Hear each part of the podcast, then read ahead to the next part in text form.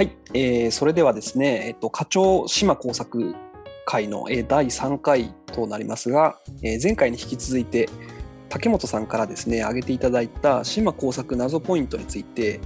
えーまあ、議論していきたいと思いますが、まあ、今回は、えーと、会社人間社内政治を、えーと、キーワードに話していければと思います。じゃあ小池さん竹本さん今回もよろしくお願いします。よろしくお願いします。よろしくお願いします。はい。ではですね、早速、竹本さんから挙げていただいた謎ポイントをピックアップしていきたいのですが、えー、これかな、えー、島耕作のライフスタイルについての。そのそのキーワードだけでもなかなかパワーです島耕作のライフ、はい。えー、読み上げます、えー、会社ぐるみで旅行とか勘弁してください。えー、島耕作はそもそもなぜ結婚したのかニーチェやショーペンハウエルを読む人間が不当に蔑視されているのが気に入らない、えー、好きな仕事を犬のようにしたいというのは人格を疑わざるを得ない。といった。ところですけど。これどどうですか？ちょっとじゃあまずは小池さんからちょっとこの辺についてなコメントをいただければと思うんですが。いやすごいラディカルな 問いだなって思ってなんですけど、そうですね。まあなんか僕もだからその前提としては会社ぐるみで旅行とか勘弁してくださいって思いますし、うん、あの島耕作そもそもなんなんかあんなに遊びをほうけるんだったら別に結婚しなくてもよかったんじゃないかみたいなのは、普通に、まあ、2022年的な価値観からすると、まあ思うんですけどまあけどそこはやっぱりそのうん、なんかすごい月並みの話になっちゃいますけど、そのいわゆるなんか戦後、うん、戦後サラリーマン的な、はい、戦後中流的な、うん、その、まあ、新卒一括採用です。あの、終身雇用で、まあ最初に入った会社で、まあその就職じゃなくて就社みたいなことをよく言われ、揶揄されたりしますけど、そのまあその仕事で成果を出すっていうことまあ、よりも、まあ、とにかく何よりもまずその会社に中定を尽くすっていうことを、まあ、優先し、で、まあ、結婚するっていうのも、その、やっぱそれと裏表で、その、はい、まあ、専業主婦の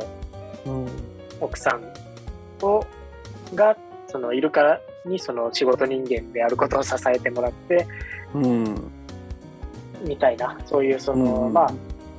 会社と、まあ、家庭と、っていうものが、まあ、一体化して、うん、でそれで一つの まあモデルになっていった。で、まあ、それが当たり前だと思われていた、まあ、ただ、もちろんなんかこれってその実は実際はその、そんなにマジョリティではなかったらしくて、あの、なんか23年前に出たあのうん、小熊英二っていう社会学者いると、の方がいらっしゃると思うんですけどあの人が書い。てた、はい、その日本社会の仕組みっていう、うんうんうん、なんかその戦後の日本の雇用環境が慣習が、うん、まあ、そういうなんか新卒一括採用とか、うん、えー、終身雇用とかどうやって作り出しされてきたのかみたいなのをなんか膨大な資料の読み解きからあのまあ明治の官僚制とかぐらいにさから遡って検証している本があるんですけど、うん、まあなんかそれとかで詳しく書かれてるんですけど、まあ、実はそのそもそもそういうスタイルできてたのって2、3割ぐらいしか実はいなくて、他は意外と地方の中小企業型の、まあ、自営業を中心とした、まあ、ワークスタイルでしたりとか、あとまあそのどちらでもない、まあ割と非正規的な人たちとかも結構いたりして、なんか必ずしもそのモデルがマジョリティだったわけではないらしいんですけど、まあ、ただとはいえ多分一つのなんか大人というのはこうあるべきだよねみたいなモデルとしてもあったのは多分事実で、で事実だとおそらく思いますし、まあだからこそああいうなんかもう何の疑問も持たずに会社ぐるみで旅行に行ったりとか、うん、まあどんなにその、まあ、島子作、実はその割と早めに離婚はするんですけど、うん、ただ結構その、どんなに崩壊していても、島子作だけじゃなくて、その周りのキャラクターも含めてですけど、まあ、どんなにその夫婦生活が、夫婦関係が崩壊してても、もう会社での昇進に響くから離婚はしない方がいいみたいな 価値観が、むしろ、むしろそっちがまっとうみたいにされてるのとかが、まあ、割と当たり前のこととして描かれていた、まあ、裏にはそういう価値観が、まあ、あったんだろうなっていう。で、まあ、好きな仕事を犬のようにみたいなのも、うん、まあ、もうそれを、そういう価値観を絶対視する。うん、えー、まあ、考え方がマジョリティだったから、まあ、自然に受け入れられてたんじゃないかなっていうふうには。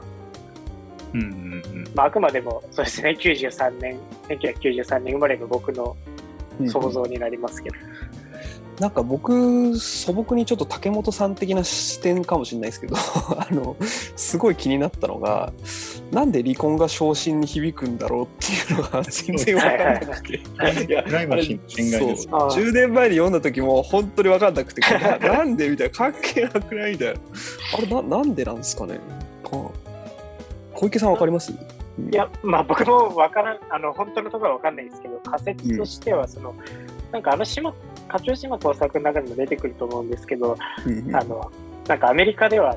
あの、肥満がマネジメント能力がないってなされるのと同じように、はい、その、家庭のマネジメントもできてないやつはしか仕事のマネジメント能力があるわけがないみたいな、えっと、言説が、あの、課長島工作の中に出てきてたと思うんですけど、まあ、なのでそういう、なんでしょうね。なんかあんまり講師の区別みたいなのがその意味ではおそらく今よりあんまりなくて、ワークライフバランスみたいな言葉も当然なかったわけですし、うん、だその、まあ、全てワークだけじゃなくてライフも合わせたである種のその理想のモデルになっていることが、まあ、模範的な会社人間であり、まあ、あとなんか一方でなんか通にそ、うん、なんでしょうね、その方が会社にとって都合がいいみたいなのもあるんじゃないかって気はしていて、まあ、養うべき奥さんがいるっていうことは、単純に稼ぐべき、うん、えー、まあ、お金の量が大きいから、まあ、そうすると容易には会社辞められないし、うん、あの、あとまあ当然その仕事人間的な働き方をするためには家のことをやってくれる人がやっぱ必要なわけで、で、まあもちろんそれは当然搾取なんですけど、えっと、うんまあ、逃げ恥的な意味で言うと、そうですね。家事労働をなんか、ただで搾取しているという。うん、でまあそれは別にアウトなんですけど、まあ、ただ会社からしたらまあそっちの方が都合良かったみたいなのがあるのかなとは思うんですけど、まあ、本当のところは分かんないですね。それも込みでもしかしたら給料が設計されたされてたのかな？あそれはそうなんじゃないですかね、うん、おそらく。うん。なんかでも今の話で逆逆に言うとその家庭を実質的には統治できていないまあ男性がちょっと会社の出に出世に響くからあの夫婦関係とか家族関係がごぐちゃぐちゃになってても離婚しないっていう選択肢を取り続けていた、まあ、そういうのを島耕作の課長島耕作の中にもありましたけどまさに、はいはい、なんかそういうのがあったのかなと思うとなかなかこう恐ろしい気持ちになるというか、うんうん、それはもう離婚した。はい、はい、でなんかみんなでちゃんと楽しく独立して生きてればよかったのになんかその会社の出世によって結果的になんかこう崩壊した家庭が放置されてなんか表向きはなんかこう仮面夫婦的な感じでや本当にそうやってたの なんか嫌です、ね、やばい話出てきますよね。あの、なんでしょうね。うん、あの奥さんがあの、うん、あのま、ドラッグにはまって、ヤクザヤクザヤクザの。そうっすね。ヤクザにはまって、えー、覚醒剤漬けにされてっていう。やれやばいっす。けど、なんかこれも仮説ですけど、あの、うん、だったらあの時代、島子さん、80年代の後半って、うん、なんかその、結構、ただ、なんかそういうの、あの、なんでしょう。いわゆるその、ロマンチックラブイデオロギーみたいなのがあるんですけど、まあ、それこそあの前回の話に上がったあの JR の広告とかで、多分その普及に一役、一役買ってたと思うんですけど。あれやっぱ恋愛を過剰にロマンチックなものとしてあの見なしてなんかそれをこう人生のなんか目的の一つみたいな風に位置づけるみたいなのがそうですね。ロマンチックラブイデオロギーみたいな。もうそうですし、あとなんかそもそも多分、だから、あの、結婚と恋愛っていうのが結びついたんですよね。多分、あの、1970年代にっていうのが一般的にはまあ言われていて、で、その裏にはそういうロマンチックラブイデオロギー、あのまあ、恋愛をしてそのまま結婚して一生添い遂げるみたいなのが、まあ、神だみたいな思考だみたいなのがあり、だその例えば60年代までとかって恋愛と結婚って基本的には別だった、まあ、お見合い結婚が日本だったと思いますし、うん。まあ、それこそもっとねあの遡っていけば、基本的にそれこそ日本の歴史とかでも恋愛って本外でなされるものだったじゃないですか、うん、ビオバイとかもそうですし、あとまあそのなんでしょうね。まあ基本的にはそうだったと思うんですよ。あの、まあ遊女の文化とか多分そういうのもそうだと思いますし、ただまあその1970年代頃にその、まあ、一般的なその恋愛と結婚今まで別々ある種別々だったものが、まあ、結びついて、はいいわゆる恋愛結婚ってものが、まあ、うん、輝かしいものとして持ち上げられるようになって、まあ、で、島耕作って多分、その第一世代ぐらいの気もしていて、ただやっぱそれってどうしても無理があるというか、うん、あの、その矛盾みたいなのが表出し始めたのも、あの世代だったのかなっていう気がしなくもないですけど。どうですか、竹本さん？あそれはその通りなんじゃないかなと思いますよね。あの島耕作の中でも島耕作と付き合ってて、会社を退社して、寿、はいはい、退社する別の人と結婚するっていう描写があったので、うん、これはその通りなんじゃないかなと思いますね。ただななんていうのかな。この、その結婚をして家庭を持つっていうものもそうですしその仕事中心に生きる出世をしなければならない、うん。うん、みたいなそういう価値観に巻き込まれる度合いがものすごいですよ凄まじいですよね。ですよね個人というか人格がないような私はファシズムの研究をなかなかなるほど。なるほど。ファシストイタリーよりも全然全体主義的ですよ。なるほど、その視点はなかなか重要な指摘ですね。なるほど。まあなんかほ他の謎ポイントの中でも島耕作以外のキャラクターの異常な出世欲は何なのか出世しないと死んでしまうのかっていうまあ、問題提起も 竹本さんの謎ポイントドキュメントにはありますけど。そうですよね。うん、というかあの出世したいっていう描写しか逆になくて、うん、あのそれ以外の人生の目的を匂わせるような表現が、うんうん、あのちょっとさ、えーと、これ前回触れたんでしたっけ？ニーチェとショーペンハウエルを読んでる、はいはいはいはい、ペシミストと言われてあの、ま、松本常務かなんかですよね多分。そうそうそう、はいはいで彼が退社してようやく自分の進むべき道を見つけた。みたいな感じでされて。い。て自分の生きるべき道を見つけたの多分彼だけなんですよ。課長しまそうですね。あの話ってかだんなんかダントツでいいエピソードですよね。なんか、はいはいはい、松本常務の奥さん。奥さんも超いいやつだし。逆裏を返すとあの、うん、松本常務以外の人たちがなんで生きてるのかっていうのが私にはさっぱり分からなくて。な 何が楽しくて生きているのか。なんか尊厳とかと結びついてる感じがあるのかなと思うんですよね。その、うん、あの世代の男性たちの出世っていうものが。うん、うん、なんかかなり分かちがたく結びついてなんかアイデンティティの問題な感じがある出世っていう、うん、うん、そこですよね。そのロールモデルに自分を寄せていかねばならないという脅迫感がすごい強いなと思いましたね。なんかけどやっぱりそこに対して苦しさみたいなのを多分抱えてた人は多かったんだろうなみたいなのは島耕作を読んでたら思って、うん、っていうのもその、まあ、前回話してましたけど島耕作ってそのまあナロー系っぽいというか、その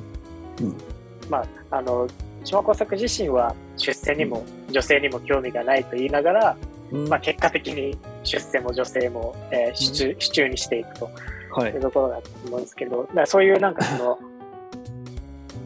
まあ、ある種そのいわゆる一般の人たちの、まあ、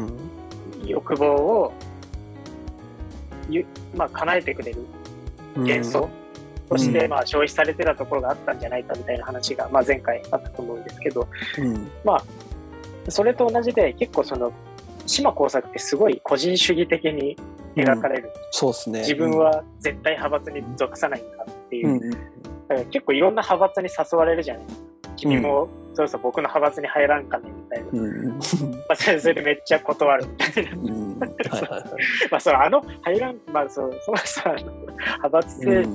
に入るみたいな概念がまあ謎なんですけど、まあ、そこは置いておいて、その、うん。そこめっちゃ断って、まあ、個人主義的に、まあ、生きると。で、まあ、その結果出世していくと。うん、結果的に。あと、その、島耕作の唯一のその死として、その、まあ、中澤部長って言ってると思うんですけど、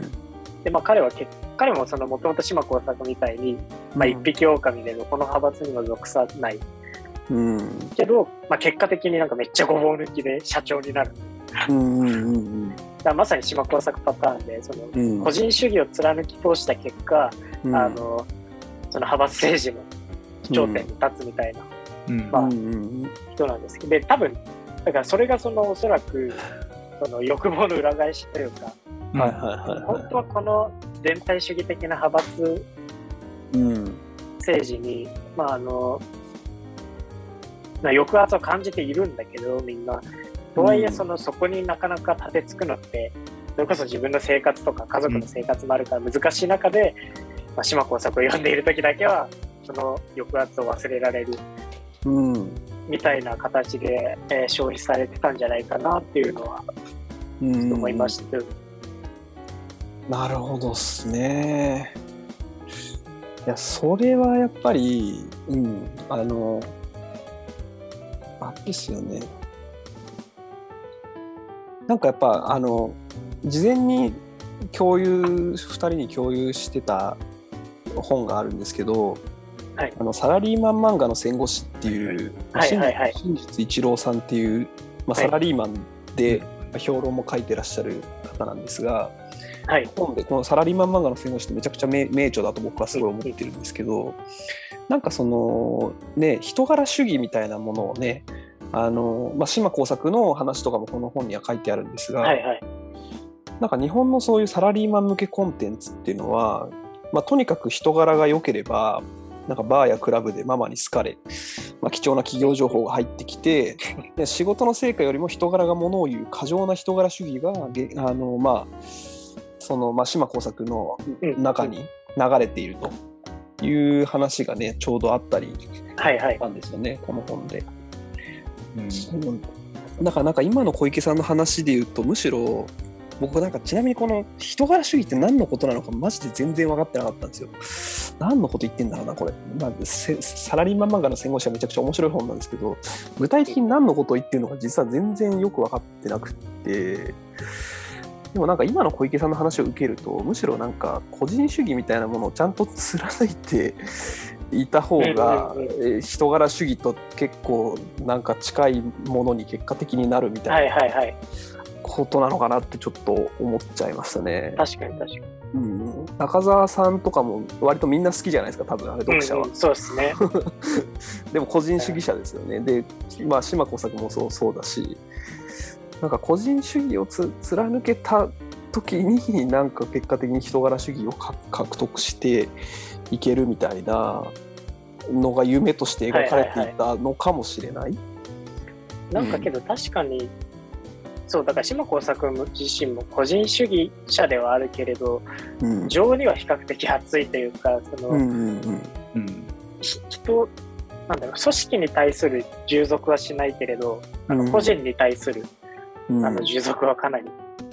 するじゃないですか。そうですね、うん。まあ、さっきのあの竹本さんがおっしゃったその、まあ、ファシスト、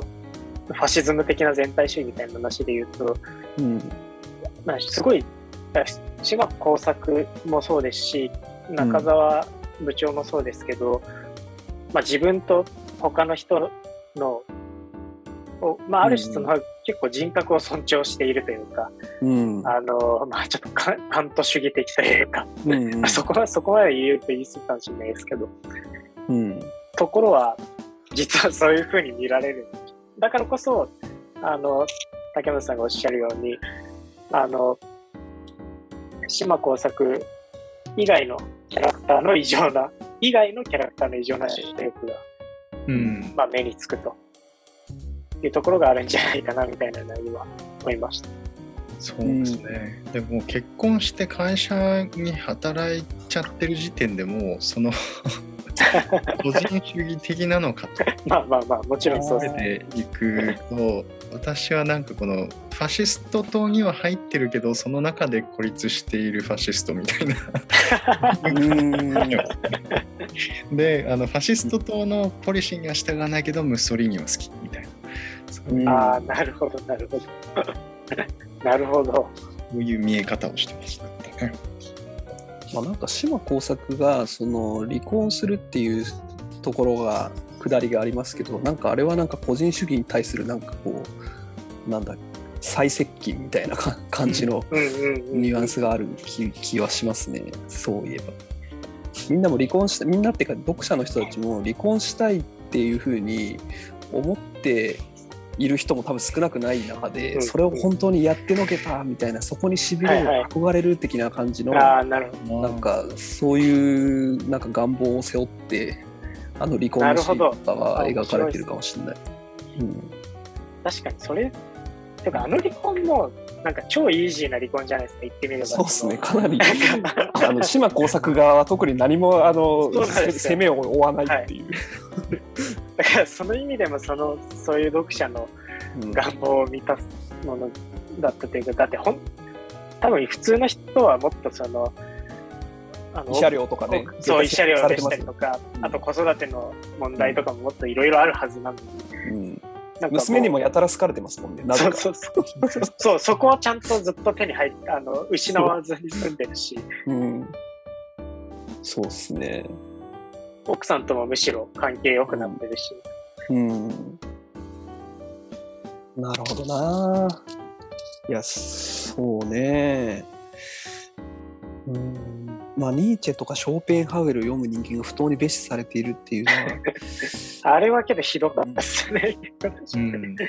まあでもあれもなんか段階世代のなんか感覚っていうか逆襲みたいな感じななのかなってちょっと思っちゃいますけどね、はいはい、要はその学生の時は多分ニーチェとかショーペンハウエルとかを語れるやつがなんかスクールカーストの上スクールカーストの上の方にいてでなんか見下されてたけどなんか会社に入ってみたら実は別にそこのなんか教養主義的な知識はそんなに役に立たず、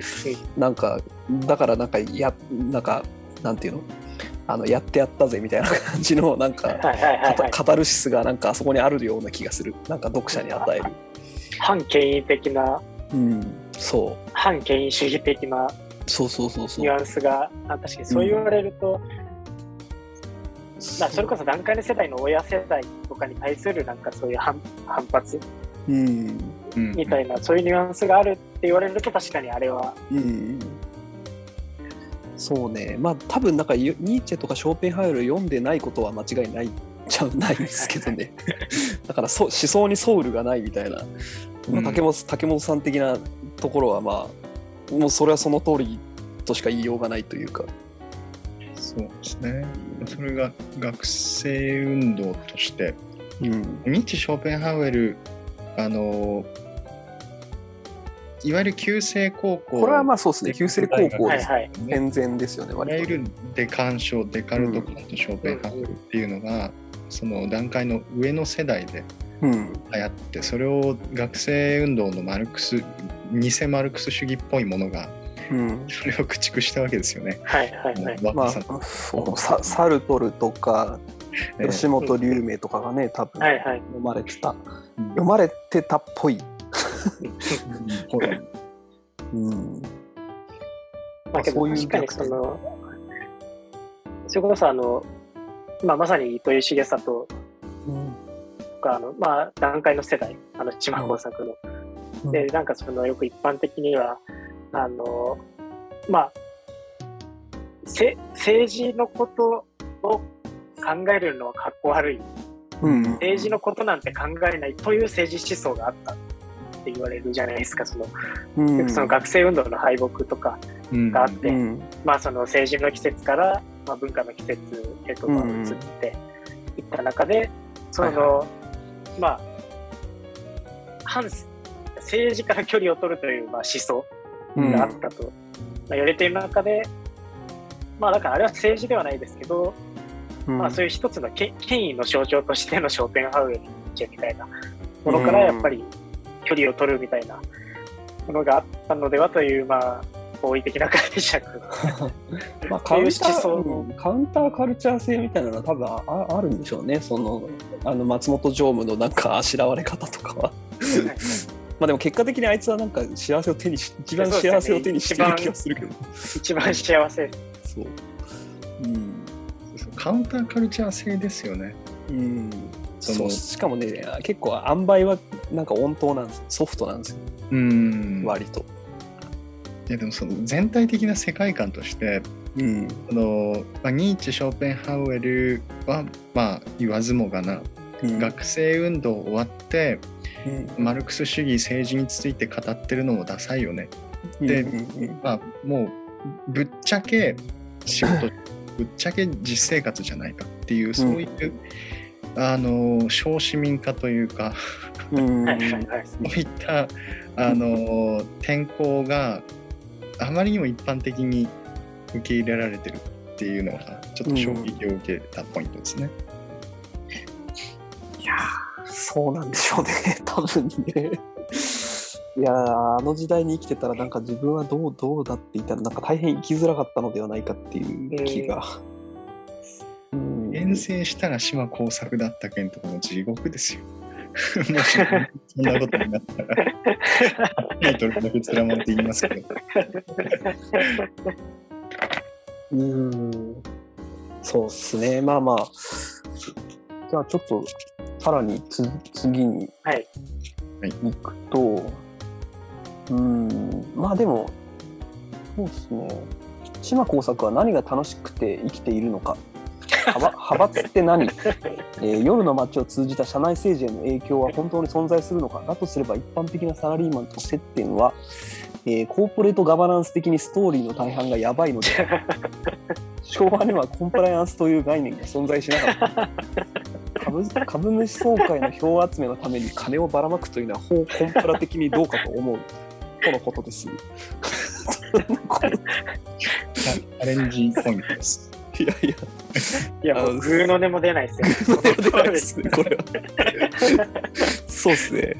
今まであんまりコーポレート我慢的動向とかポリコレ的にどうこうみたいな話全くああんまりしてこなかったですけどまあ、うん、正直そこに関してなんか擁護できるポイントがかなり少ないっていうないですねほぼ そうまあ他にね面白い部分はまあまあまああるんだけど、まあ、この点はそうっすね何も言えねえみたいなところはちょっとあるなそうっすね。まあでも、なんだろうな。いやコーポレートガバナンス的にストーリーの大変がやばいことは間違いないですよね。あのセクハラ、パワハラ、もうだから、うん、あの第1巻からいきなりなんか、あの、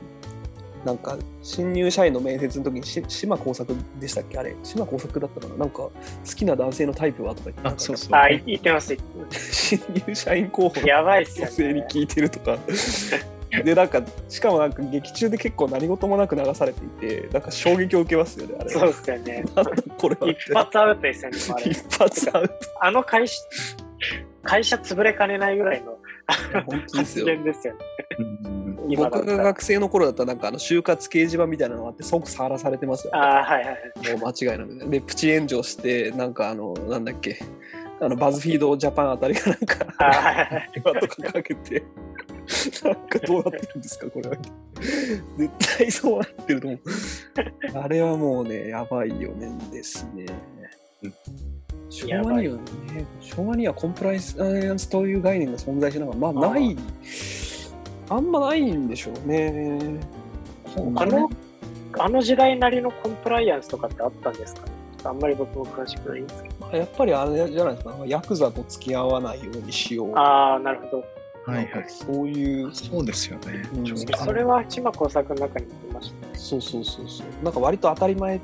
じゃんみたいな風になっちゃうんうんうんなんかしやっぱヤクザとね、関係を切るっていうのがすごい大し、大、なんか大プロジェクトだったんだろうなって思いますけど、うん。ヤクザと付き合おうと思って別に付き合ってたわけじゃないけど、なんかもう元からはヤクザと付き合いがあっちゃって、うんうん。なんとかして切りたいんだけど、関係を、っていうのがなんかストラグルだったっていうか、うんうんうん。うん。むしろ、けどそれもですら、それもその、今はその、そういう考え方自体がどうなのみたいうんうん。なのあるじゃないですか。その、うんうんまあ、いやその、まあ、ある種ヤクザをその社会的弱者として、まあ、見なして、はいはい。まあ、描いたような映画とかが出てたりとか、うんうんうんあそうっすね。うん。なんか不自由な時代だったんだなっていう感想を持ってしまう。うん、そのジェンダーバランスの問題とかも、まあこれちょっと変だし、なんとかしないといけないなと思っていた人は当時から僕はいなくはないと思うんですけど、うん、うんなんかなんかいかんともしがたいみたいなはいはい。不不自由さになんかね絡め取られてししまっていいたのかなって。まあだから当時の人たちが何もしなかったとは思わないって感じですかね。うん。うん。なんかその、あ、なこれねあの前回触れたこの島耕作がスマートすぎる。スマートすぎる。人物として描かれているというところにもつながってくるんですけれども、そのなんか自分が都会にいる都市生活を営んでいるっていうことを、うん、すごい押されている気がして東京にいるってことですよね要するにはいはいはい。ああ、なるほど。それはあんまり感じなかったな。京都に飛ばされるんですねあのストーリーはいはいはいはいはいはい。であの関西の企業が、まあ、その発注元と下請けがなあなあになってるのがけしからんみたいな、はいはいあはい。ーあー、あり突。然なんか言い切り始めるやつですね。はいはいはい。なんですけど自分はインサイダー取引と下請けに関与してるんですよねそれ以上に。だからなんかすごいそんなことけしからんって思うぐらいなら自分の行動をちょっと顧みてみたら確かに死体遺棄もしてましたね。あれはもうやばいっす。は普通にもそうですね。なんか謎のその東京しか勝たんみたいなそういう考えがあって東京しか勝たん。なるほど。今の地方があの謎に別視されているっていうのう、ははいはいはい。すごい感じましたね。うん。まあ、そうですね。確かに。いやけど、それ、いやなんかそれ自己反省も込めてですけど、やっぱ僕、基本神奈川、東京で生まれ育ってきた人間なので、うん。そこの視点は確かに言われればそうだなと思ったんですけど、読んでる最中にあんまり気づかなくて、うん。なんかちょっと今反省してます。うん。いやむしろ私にアンチ東京というかあの、うん。大阪って東京にいじめられてきたじゃないですか割と。はいはいはい。だかそうらそですね。のコンプレックスがね私の中になぜかあってうんうんうん。あそこは引っかかりました。わかりますね。それは非常に、まあ、大阪が、まあ、それこそ維新とかがみたいな話をするべきなのかどうかわかんないけど、なんか僕はうんちょっとそれちゃいますけど、あれってなんか東京の人が本当になんか大阪のことをなんか理解しようとする気がないことによって、なんかあの維新に対するなんか東京の人たちのバッシングみたいなのが起こってるなとうん感じたんですよ。まあだから大阪の街とか最近歩いててもやっぱりなんかそのやっぱ草の根の支持みたいなものを結構あのまあ維新の人たちはやっぱ得ていてでそれに対してなんか真面目になんかこう向き合おうっていう気がまあ東京の人たちは本当にないないなっていううんうん、もう東京の人っちゃ東京の人ですけどこれはかなりなんかまずいっていうか、うん、でそれもやっぱりね東京に対する反発心だったり対対抗意識ってのもちょっと違うんですけどなんかやっぱなんですかね虐げられてきた歴史みたいな奇跡がそれをなんか招いている気がしているみたいな。まあ、だから大阪面白いですよね。僕はすごい最近思いました。何回か行っても思ったし、うん、なんか東京と違うパラダイムで動き始めているというか、うん。ね、そういうのはあるでしょうね。まあ、地方の話なのかでもちょっと違うかこれだからえっ、ー、とそうね。東京それ以外という図式をなぜいまだに引きずっているのかってこのドキュメントの中にもそうですね。ますもんね。まあ、これ都市と地方っていうよりは東京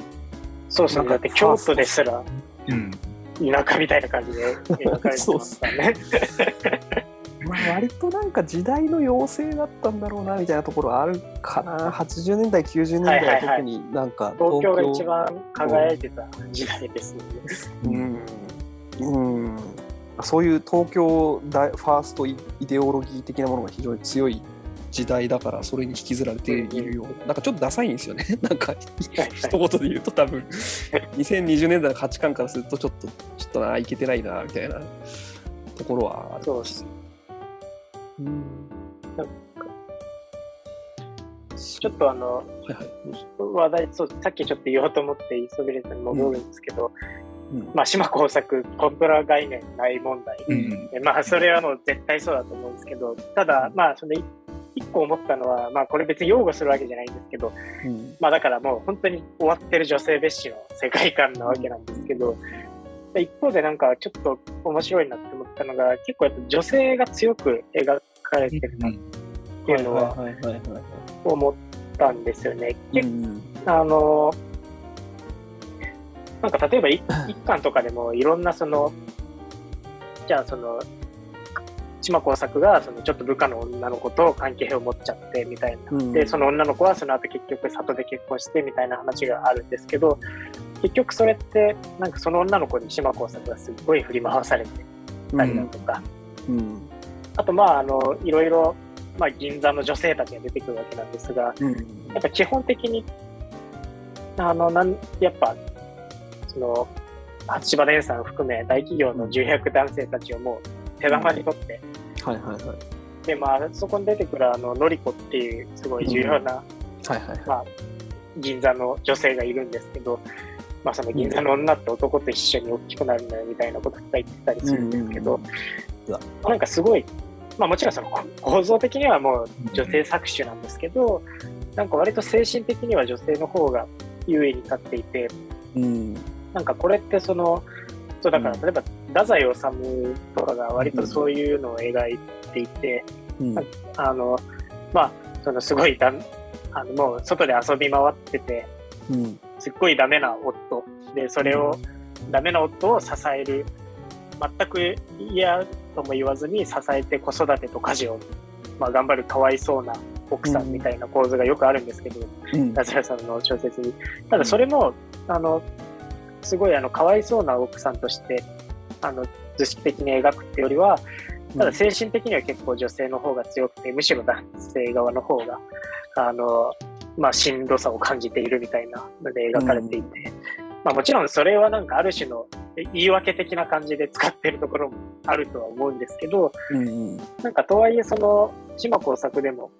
なんか女性まあもちろん搾取されて蔑視されているんだけれど結構強い存在として描かれていたりしたりとか、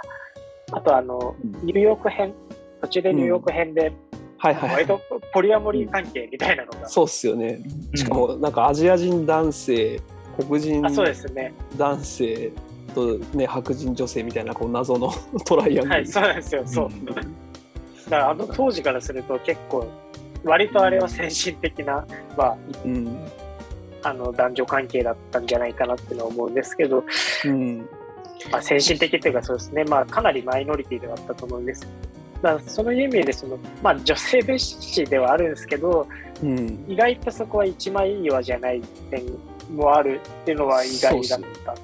かもしれない。そうっすよね。だから島耕作という作品のジェンダー感みたいなところってなんかすごいなんかなんだろう、まあ、男女平等じゃないとか多分そういうイメージが強いけど、実はなんか女性の方がなんか権力が強いみたいな時があったりはいはい、はなんかハム・ファタール的な感じで、うん、なんかすごい男性を振り回す手して手玉に取る美女みたいなのがすげえ強かったりとか。あともうそのポリアモリーもそうだし、あとやっぱあれですよね、樫村ですよね、樫村。あ、そうだ、そうだ、そうだ、そうだ、樫村ですよ。樫村が。そう、だからゲイの男性も出てくるし、しかもめちゃくちゃ重要な役で。で、島耕作の人が好きっていうね。そうですよね。すげえリベラルですよね、あの意味で。だから、樫村が告白してきても、全く、うん、ごめん、俺はそういう趣味はないっていうだけで、普通にその後もずっと、ナチュラルに親友として付き合い続けるんで。でしかもなんか最後、あネタバレまあいいか。だからあのねお前を愛しているっていう、はいはい、島耕作に抱かれて柏村死んでいくっていう、なんかこう なんじゃそりゃみたいなところは冷静に考えるとなくはない。ちょっとうっかりなんかこうグッときてしまうというか。そうですね、うん、そういうのもあるしね。だ柏村は結構なんか思いを遂げたみたいなところはね、うん、あある気がしますよね。ジェンダー感ね。まあ一個僕がそれで思ってるところで言うとやっぱなんか女性感みたいなかなり武家社会のなんかノリをすごい引きずってるで そうだから要は武家社会ってなんか一応なんか建前として男性は立てるんだけどなんか権力一番持ってるの女性だったりするケースが結構あって、まあそれはそのねあの日野富子とかさその、はいはい、そういう人たちもいるし平時子とかなんかそういう人もいるし北条政子とか、まあ、北条政子とかもそうだしでで、まあ、江戸時代とかだと結構顕著で春日局とかがめっちゃ権力持ってたりとか。うんあとまあ安土桃山時代だったら高大院とか淀殿とかめちゃくちゃ権力強くて、はいはいはい、トップ外交とかその2人でしてるわけで。でなんかね、あの大奥とかね江戸の大奥とかも、まあ、めちゃくちゃ権力は強くて、うんうん、まあ、天天璋院とかが、あ、篤姫ですね。篤姫とかがね、あの次の将軍とかにやっぱ関与してきたりとか。なんかそういうそのインフォーマルな権力っていうんですかね。なんかそれをかなり、うん、まあ、武家社会は女性が持っている場合が割とあって、うん、で日本はもともとなんか、まあ、百姓とかの家でも結構共働きだったりとかなんかその家の重要な決定の際にかなりあの強く意見を言え言える権力を持ってたりとか、そういうの結構あったりするんでなんか島耕作の企業社会になってくるとやっぱり若干その要素が残ってる。社員女性社員はそんなに力ないんだけど、例えばその奥さんとか愛人とか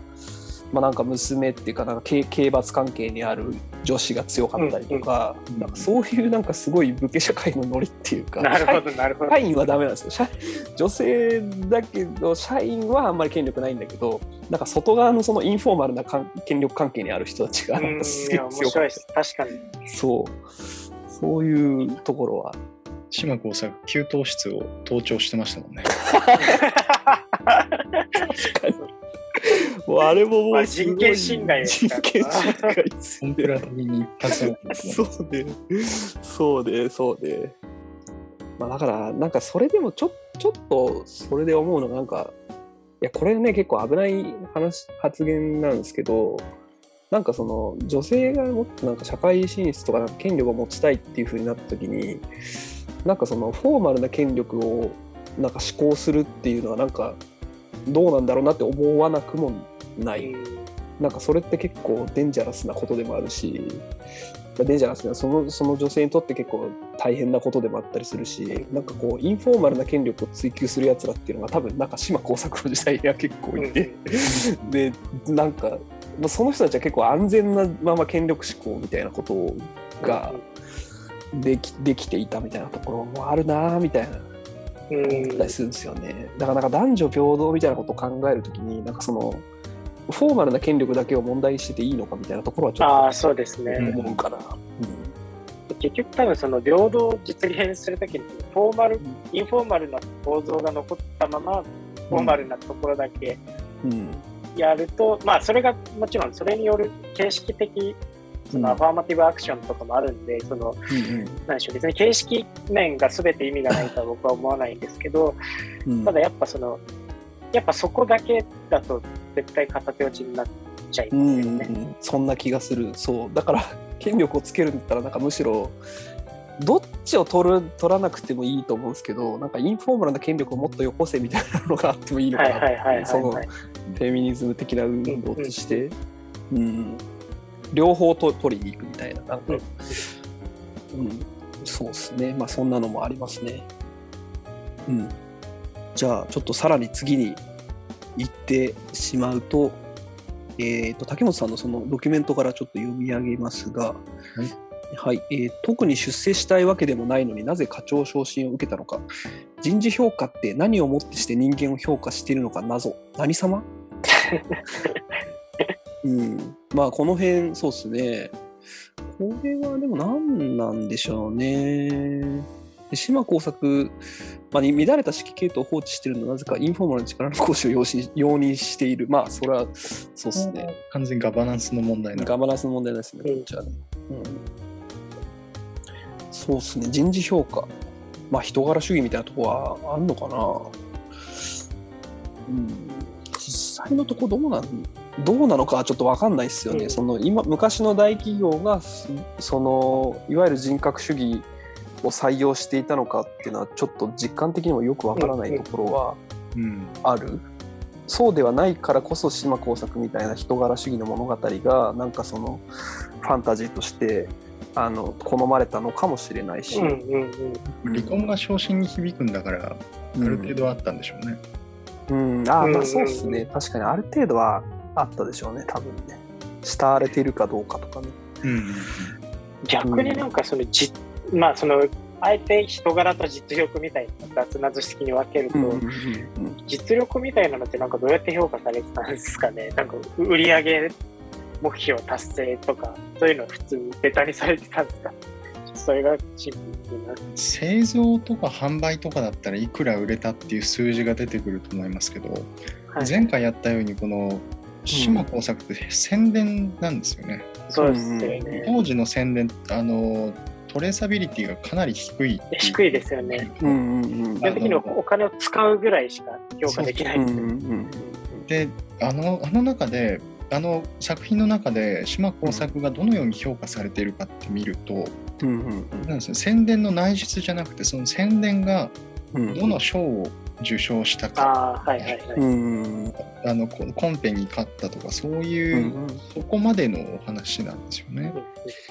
うん。評価しようがないじゃないような。まあまあそうしますね。いやもうこれ小池さんに任せよう。僕全然わかんないから。いや僕もわかあの全部わかんないですけど。そうです。まあ難しいですよね。そのだからもちろん僕もなんか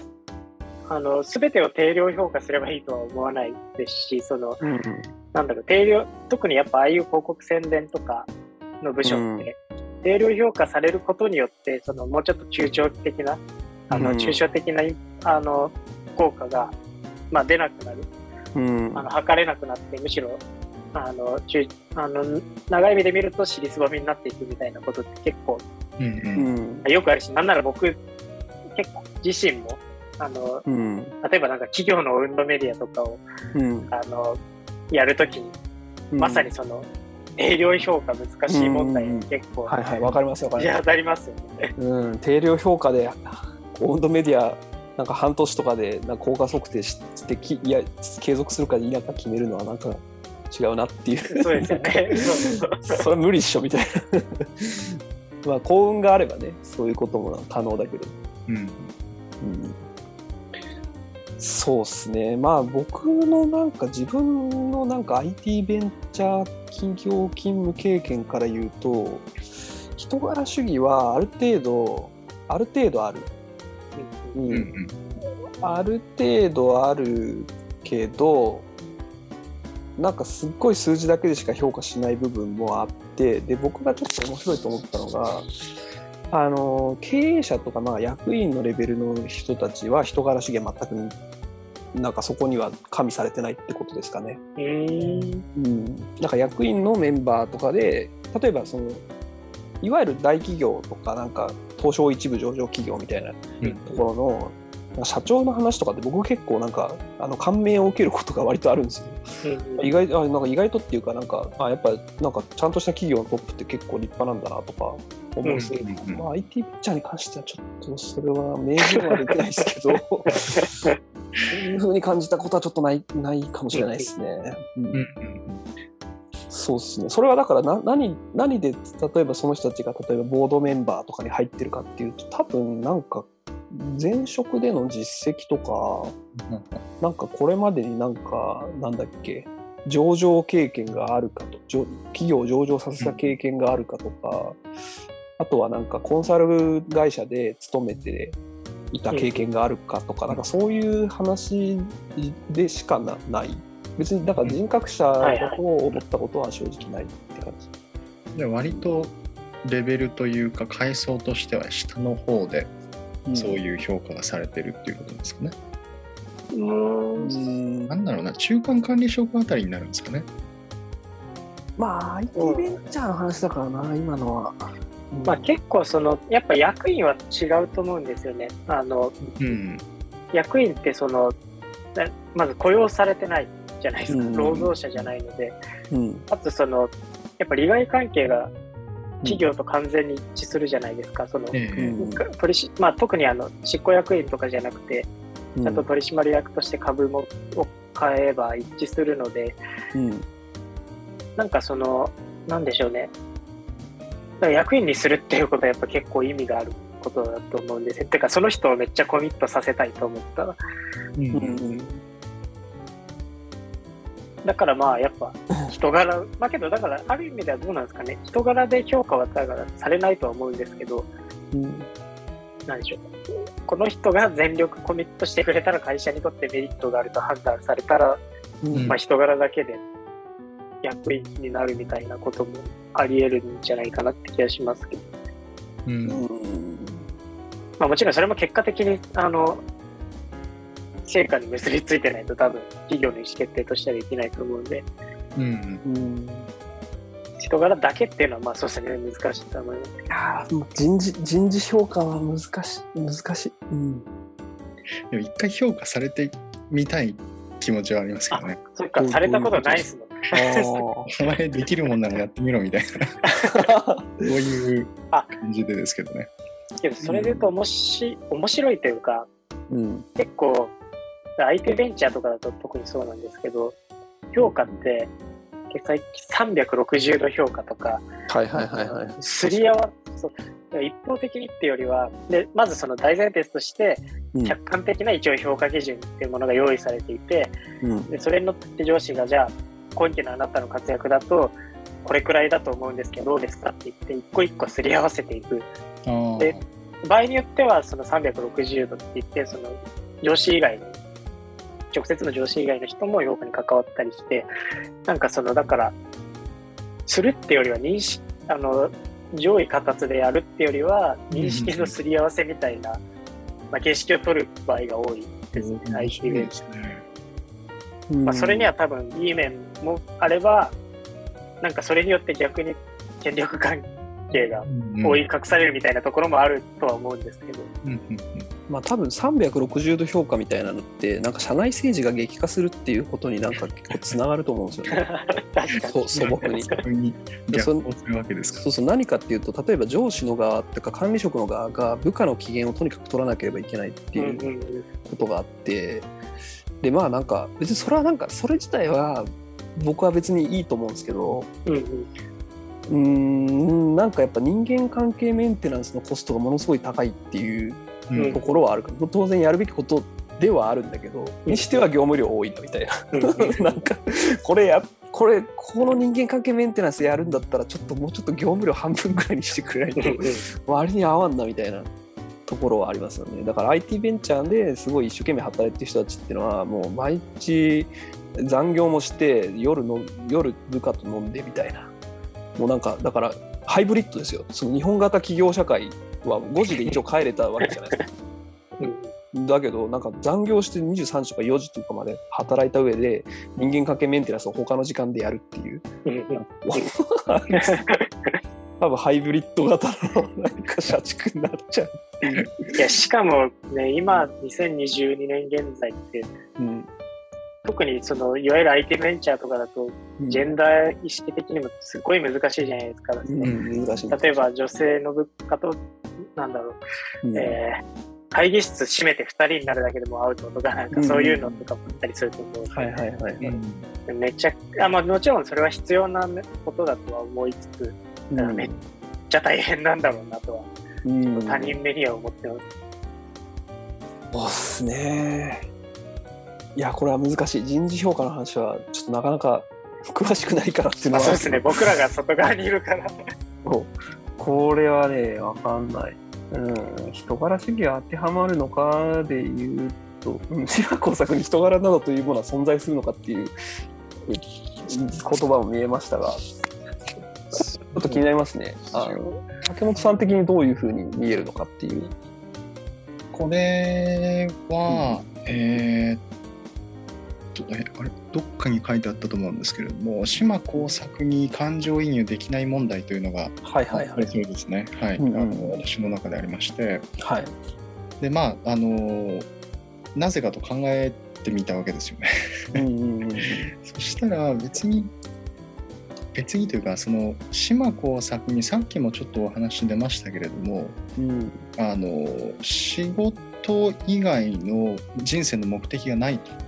うん、つまり唯一性がないわけですね。島工作を、うん、もうあの替えが利かない島工作にしている要素っていうのはなくて、うんうんうん、あのお仕事ボットで代替できてしまう。と。うん、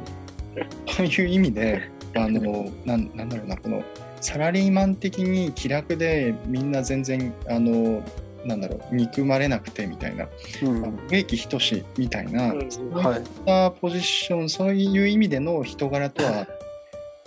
全く違うような何かを持っているキャラクターだと思うんですよね、島子さん。だからそういう意味で人格というか人柄というか、そういったものを判別するような複雑性が彼にはないのではないかと。うん。ちなみにすみません。実はあんまりよく分かんなかったんですけど どういうちょっともうちょっと詳しく。なんだろうな、うん、例えば趣味を楽しんでいる時間とか、何かその自分の、えー、なんだろう政治観を語ったりとかまあそれはちょっとあるかもしれないけれども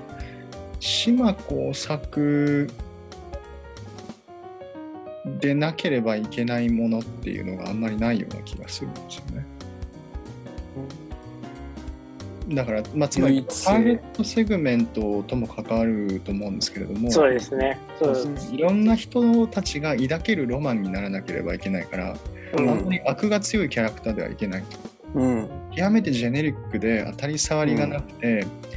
うん、あのどんなターゲットセグメントのその右から左のどこのスペクトラムにいても自分とどことなく重なるようなに描かなければいけないと。うん、要請を受けてか知りませんけれども、うん、なんかこのユニークネスがないんですよね人格に。ああなるほどね。うん、なんかその、まあ、もちろんターゲットセグメントの問題もあると思いますしあと単純にそのなんかその唯一無二の子になるみたいな欲望が多分あの時代にはそんなになかったんじゃないかなって気が。そこが非常に全体主義的だなと思います。なるほど。なるほど。そう言われればそうか、うん、なるほどね。もともとそうかだからあ特別なオンリーワン思考みたいなのがないわけですからね多分ねあんまり。そう。ムッソリーニがあれだけ苦労してファシスト的な倫理をイタリアに広めたのに、うん、島耕作の世界観ではもう社畜倫理みたいなものが浸透しきってうん、その上で全てのゲームが動いてる。うん、これはちょっとすごいことですよ。あの会長の何でしたっけ？社長の初代吉原、うん、なんとか他の助の助はもうムッソリーニを超えてた。ムッソリーニを超えて まあそれはでもそうなのかもしれないですね本当にね。もしかしたら、ね、浸透具合でえぐいっすからね。そうです。ね、うん、あもちろんそのなんか現2022年現在ってそれがこの方に行き過ぎていてというかその、うん、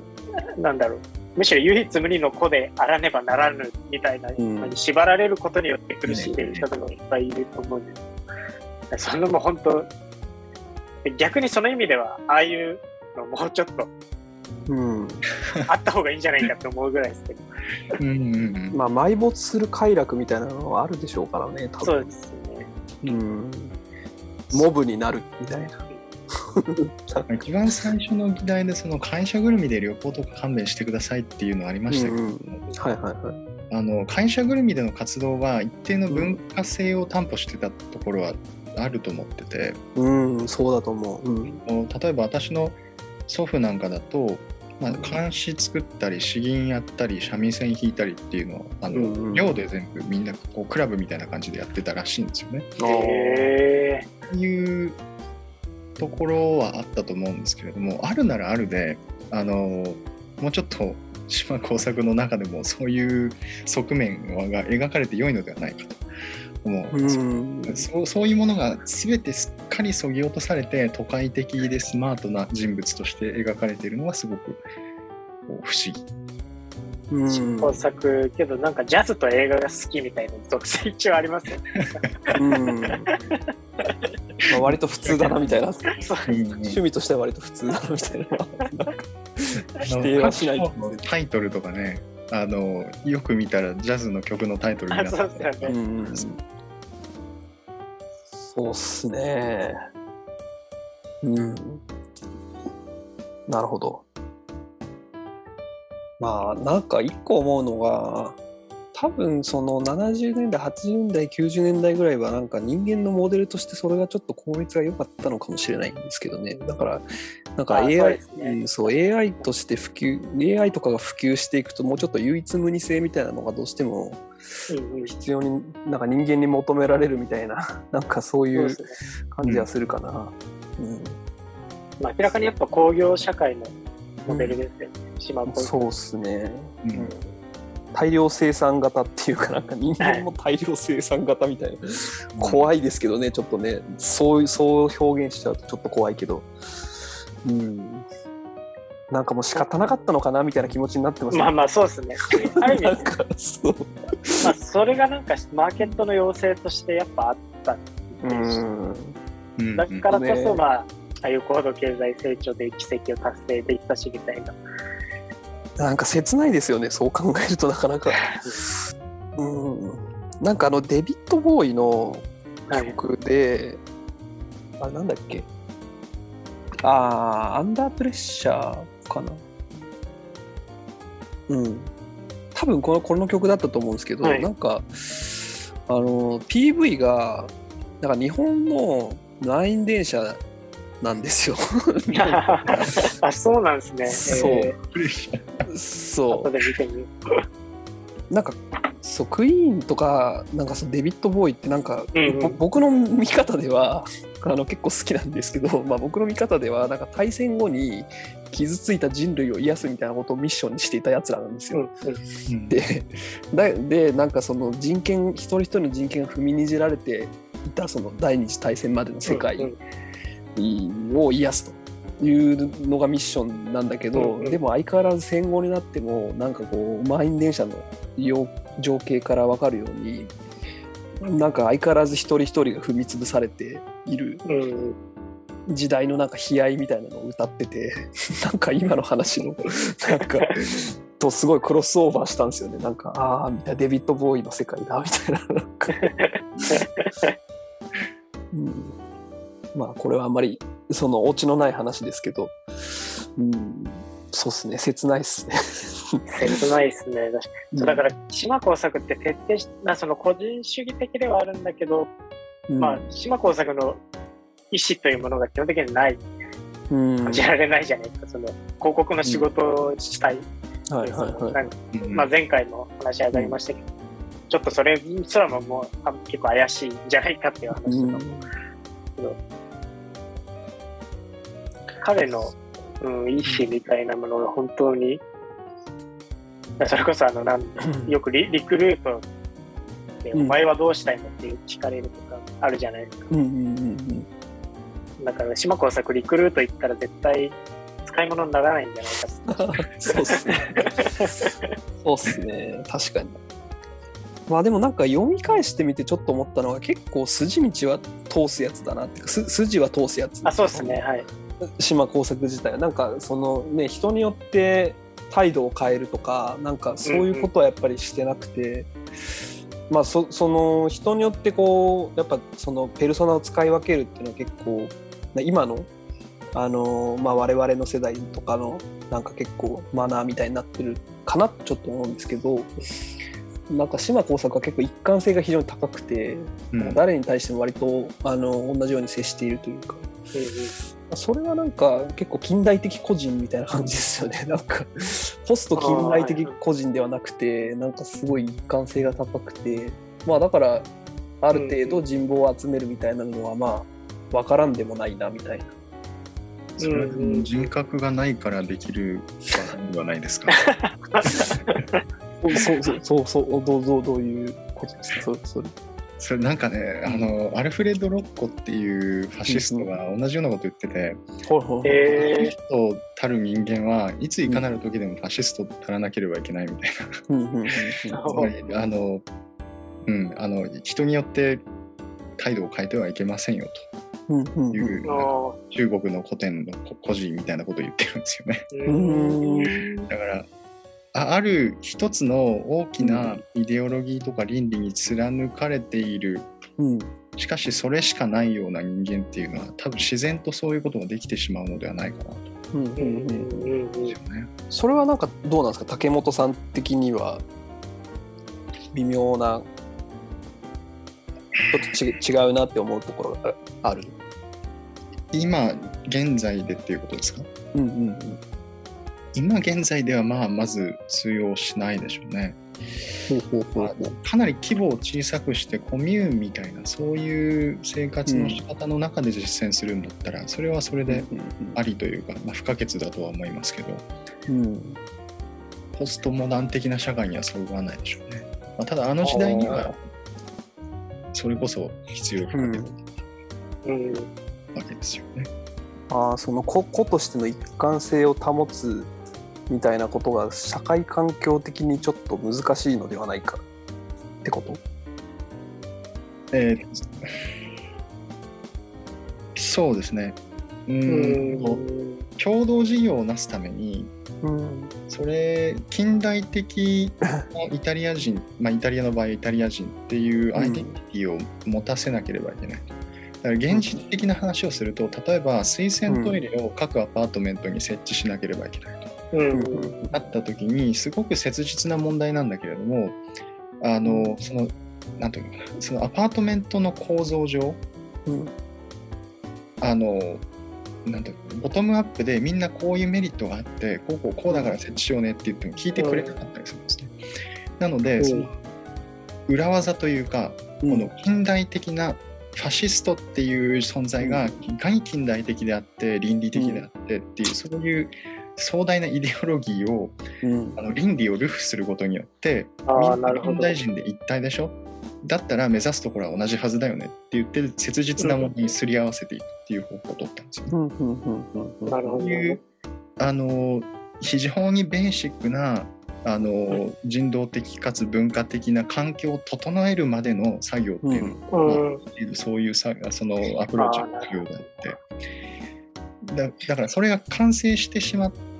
た時点でそれはもう時代遅れになるんですよね。そこからポストモダンの時代が始まる。私はそういうなるほどいや今聞いてて思ったのがあのまあその確かに今ってそのまあ何でしたっけ。文文人？文人とか、文人？なんか言葉も結構流行ったりしますけど、ちょっと最近出てきてるここ数年出てきてるビジネスビジネス思想のトレンドというか、うんうんうん、そういうの違和感みたいな僕が結構感じていたちょっとした違和感みたいなのが結構つながったんですけど、うんうん、あの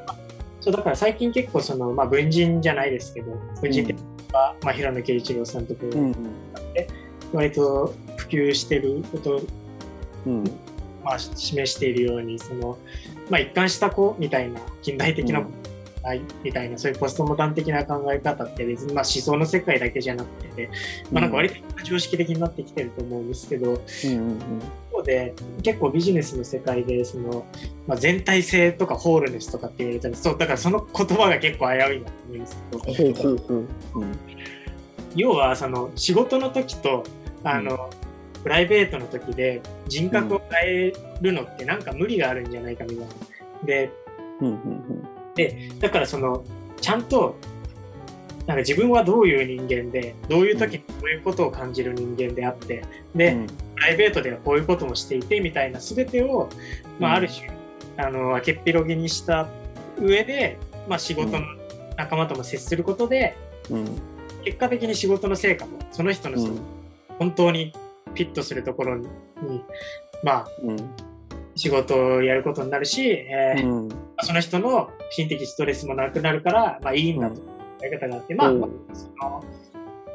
まあ、いい面はあるとは思うんですよ。そのもちろんその仕事外のことを知った方が仕事がうまく回るときはいくらでもあると思うし、別にそれ否定する気はないんですけど、やっぱ一方で僕やっぱ乗り切れないところがあって、その、なんかやっぱ、まあ、そんな知られたくないし、そんなに明かしたくないし、仕事の人に。仕事の人じゃなくてもそうじゃないですか。その自分の明かすのとかって嫌だし、なんかそれを全部マネジメントに使われるのとかも、かなり危険だなって思っちゃったりもして、なんかちょっと違和感を、その、感じたところがあったんですけど、今の竹本さん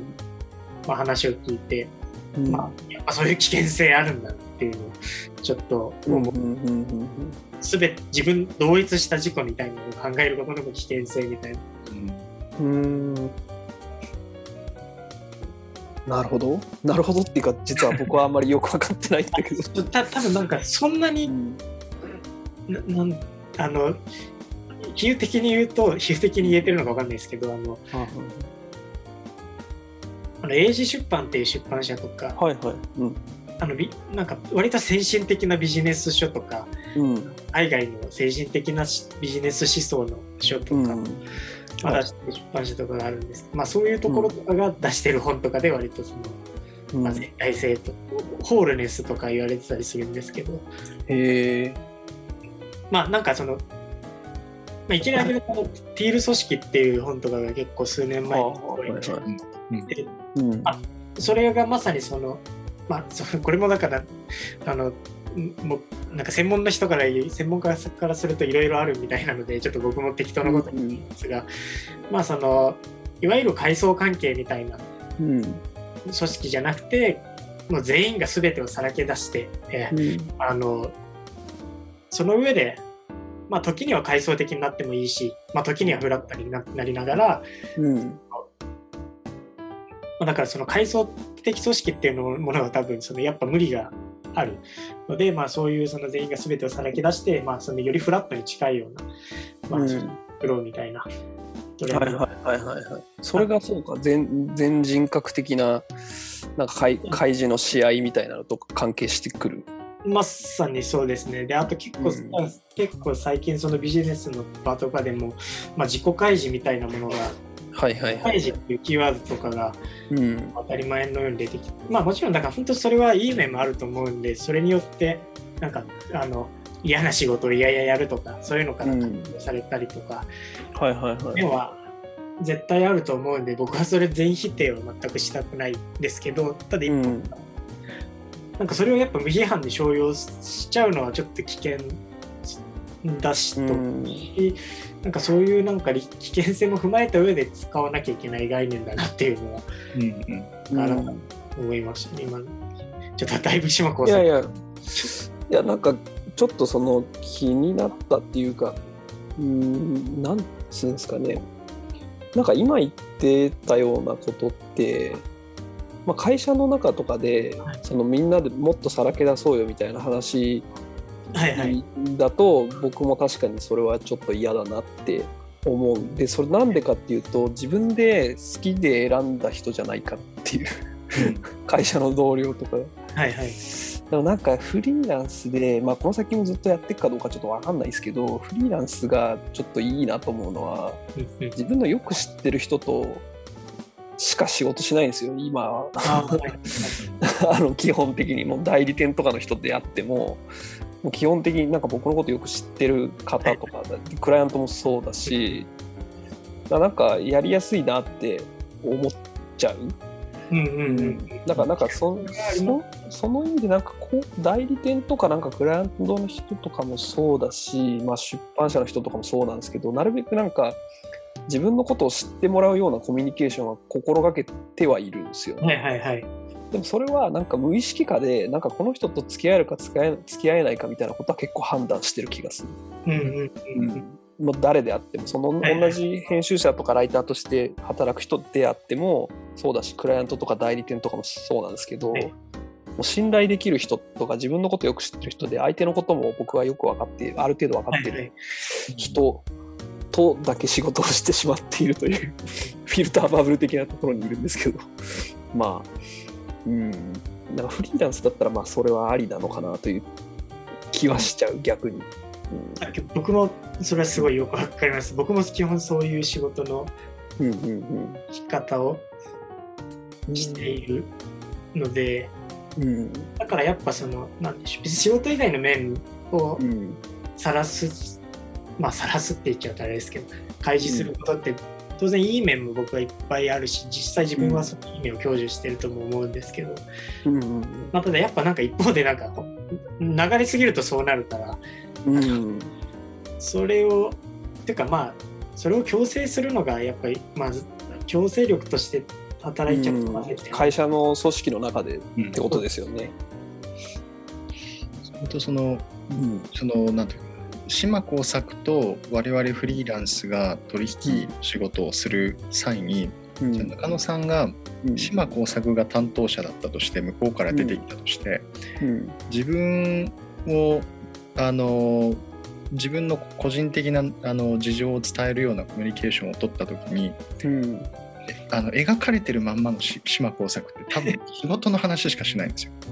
これが多分今問題だっていうことでつまり人格がないんじゃないかっていう疑惑につながっていて、うん、あのなんかその多分中野さんのやり方だと、島耕作とはちょっと渡り合えないんじゃないかと私は思います。ほうほうほうほう。ほう人格、うん、がないから？つまりあの、うん、中野さんは、えーと、例えばあの、まあ、こここういうコンテンツが好きですとか、うん、あの野球をやってますとかこういう連載をしてますっていう、その手札みたいなものがたくさん手元にあってそれを相手に見せることが随時できると思うんですけど、うん、多分島耕作手元に1枚もカードないんですよね。限りでは。なるほど。なんかコンテンツ効果みたいなことはできないっていうイメージ。そうですね。だからこっちがどれだけ自己解除しても相手から何も返ってこないっていうのは、うん、コミュニケーションとしてはちょっと破綻してると思うんですよ。お映画とジャズは違うんですか？映画とジャズね。映画とジャズだけで乗り切れるかな。あでもなんか多分僕が今思ったのはゴルフとか行くんだろうなと思いました。島子さんがクライアントだ知ってますよね、うん、ゴルフまあ僕できないけどちょっと覚えて一緒にやりに行きましょうかとか言うと思う。それは。言うと思ってるそういうそういう風になったらそういうコミュニケーションを取る。でそれなんでかっていうとなんかコンテンツの交換みたいなことではなくてなんか共同でなんか一緒に何かをやるみたいなことを通じて島耕作の人格を理解しようとするかもしれないなと思う。うん、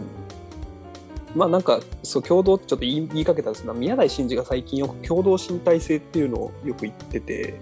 まあそれはその例えば部活とか何でもいいんですけど、まあ、公園で遊んだりとかかそういうことを通じてそのコミュニケーション手段を他の人とのコミュニケーション手段を獲得していくみたいな話なんですね。でそれはバーベキューとかでも何でもよくてで別になんかそのジャズの話とかじゃなくてもいいいいんですよ。その話じゃなくていいんですよ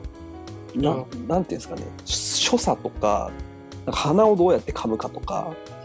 なんか咳をどうやってするかとかなんかそういうそう非言語的なコミュニケーションを通じてその人のことを理解するみたいなのを多分共同身体性っていうふうに言っていてだからゴルフとか行くのはそういうことなんだろうなって思うんですよ。それつまり労働者に人格は必要ないということですか？んちょっとそう思わなくもないかもしれないですね。うんなんか共同身体性さえ確保できれば、まあ、ある程度ちゃんとした経験は、経験じゃない、あの、関係は作れるんじゃないかな、みたいな。じゃあ、あの、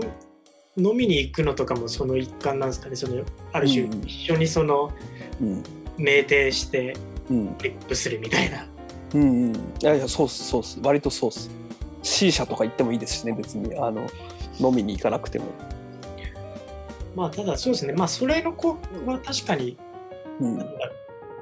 そういうコミュニケーションは一定必要だと思いますやっぱまああの世界はその選択肢が極端に少なすぎるというか、ゴルフに飲みに行くぐらいしかないみたいな、まあなんか一般のしんどさなんだろうなって。そうっすね。サウナとか行かないじゃないですか、まあ、そうね。サウナもちょっと似てる気がするけど、まあまあそうですね、サウナも最近ちょっとそういう全体主義ゴゴルフ的なものになってますよね。割割とね、サウサウナ自体がね、多分。えあ、すいません。なんかちょっと竹本さんのなんかこう、なんかー謎ポイントですよね。いやいやいや。えあそうか、でも竹本さん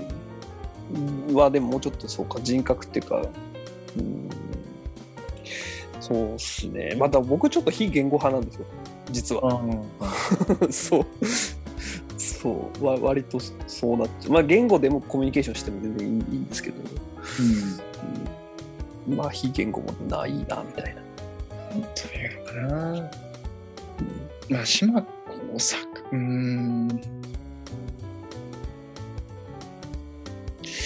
難しいな。島工さん一人間として見ることが難しい。うん。まあ、ここ仮に仮にその膝書院の取引先として島工作が出てきたらどういうコミュニケーションを取りますか？するんでしょうね。はあ、このご時世だから多分リモートになるわけですよね。まあ、まあ、それはそうなんじゃないですか。ということはちょっとゴルフに行くこともできないしな、滋賀だし、うん。どうするんです？ちょちょっとジャズとか勉強するのかな？でも多分、島耕作あんまジャズ一緒になんか勉強しても何も出てこなないんじゃないですか。うん、そう思います。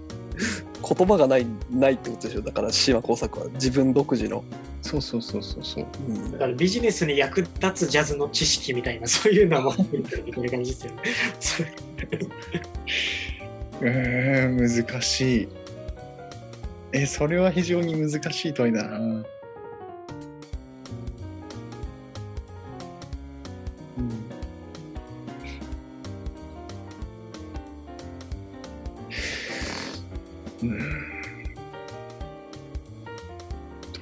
するんだろう。YouTube に出てもらうとか、そういうなんか突飛なモードあが出るかもしれない。あ、それはちょっと面白いですね。どう転ぶかわかんないですからね。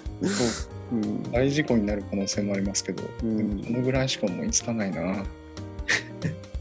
島耕作とコミュニケーション取るためにはどうすればいいかって話を今してる感じですかね。そうですね。行き着くところまで行き着いた感じがね。いやもうゴルフ行くしかないっすよ。もうゴールデン街で飲むしかないっすよ、多分。シンプルに、いや僕、多分僕だったらシンプルに飲みながら、その、仕事の話を聞くと思います。そのうんあもう完全に聞いてあ聞き役に回ってあげるという感じです。あとまあなんかそれすごい上から目線ですけど。まあけどそれこそあの、普通に興味あるんで、その、メディア業界の大企業の実態とか、うん。まあメディア業界ではないけど、うん。そういう意味で、まあ自分がいない世界がどうやって回ってるのかっていうのを聞く、飲みながら聞くだけで一晩ぐらいは過ごせそうな気がします、僕は。うん。毎日毎晩飲みに行くとかしんどいですけど。まあでも島子さんは割と細部にこだわるような描写があったので、うん延々とこだわって悩んでいただければ なんかそれだけでお話のおお仕事のお話だけで保ち保てそうっちゃ保てそうですけどねその場は。うん。うん なんか極まるところまでちょっと 極まってきたと思うんですけどちょっとね続きをねえーっとね残りのやつをこうこなしていきたいが、はい、究極問題になりますね。まあ割とだいぶし謎ポイントを消化した感じ。で最後のこれですかね。価値観の問題で、まあ、働いているのにほとんど誰も鬱にならないし自殺もしないのは なぜか。仕事以外にもっと考えるべきことはないのか。まあこれはちょっとうーんまあそうっすね。自殺してんじゃないかなって思いますけどね。なんかあの画面に映らないところで。なんか鬱になってる人も結構いるんじゃないかなっていう気はしちゃうかな。そうですうね。ん。なんかそういうところはなんか都合よくオミットしてますよね。うん。そうですね、絶対それはそうですよ。そう。なんかケアの概念みたいなのがなんか全然ないからこの漫画には。うんうん。なんかそこがなんかテーマにちょっとなりなりづらいですよね。今だったらケアってすごい大事なものだから絶対今ああいうことをやろうとしたら出てくると思うんですけど。うんうーんなんかそもそもなんかメンタルケアみたいなことのノウハウもない時代だから。あだけどなんかあのうつ病の人出てきません？あのニーチェの人でしょ。あそれがそっかあれ？うん。そうだからあのだからまあうつ病の描き方とかも広いじゃないですか、そうですね結構雑な。そうすっごいざなんかちょっとそのうん愛人にふ愛人も仕事も全て失ったからうつ病になってけどなんかうんうん。あの結局元の奥さんと仲良くなったら途端に治りました。いやそそんな、うん絶対そん治るものではないはずなんですけど、まあみあれに象徴されるようにまあだからまあそれはそんなに社会的なイシューとしては当然全く重視されてなかった。うん。少なくとも一般的なマジョリティの感覚としてはじゃないですかね。あの最初にあの専務が部屋で一人でいてカップラーメンが入れの入れ方が分からなくなったっていうはいはいシーンあが。あはいはいはい。それがまあその病気の兆候だと。確かにあれはもう完全に完全にもう言ってくださいって感じですその反応が奥さんこれはもしやあのうつってやつじゃありませんかっていう。微妙に他人事感を出して。かなりぼ牧歌的な反応ですよねなんかね。そうそうそうそうそう。だいぶペース遅いなみたいななんか。もうやばいっすよね。本当にその状態になってたらかなりやばい。かなり。やばいっす。極まっそうね。でもなんか多分なんか数字で言うと多分90年代って自殺者3万人とかの時代だったと思うんですよね確か。はい。だからなんかもう今の今は結構減ってるんですよ。2万人とか、まあ、コロナでちょっと増えましたけどうん。割と減ってきてはいて、まあ、だからかなりその自殺とかうつとかそういう問題は相当極まった時代だったんだろうなとは思うんですよねその背景としては。うんうん誰もあんまり問題にもしなかったっていうのはなんか、まあ、ある種なんつうんですかね。反省すべき点でしょうね。日本うん社会が。あとあのまあ一応島子多分課長のって基本バブル崩壊。うん。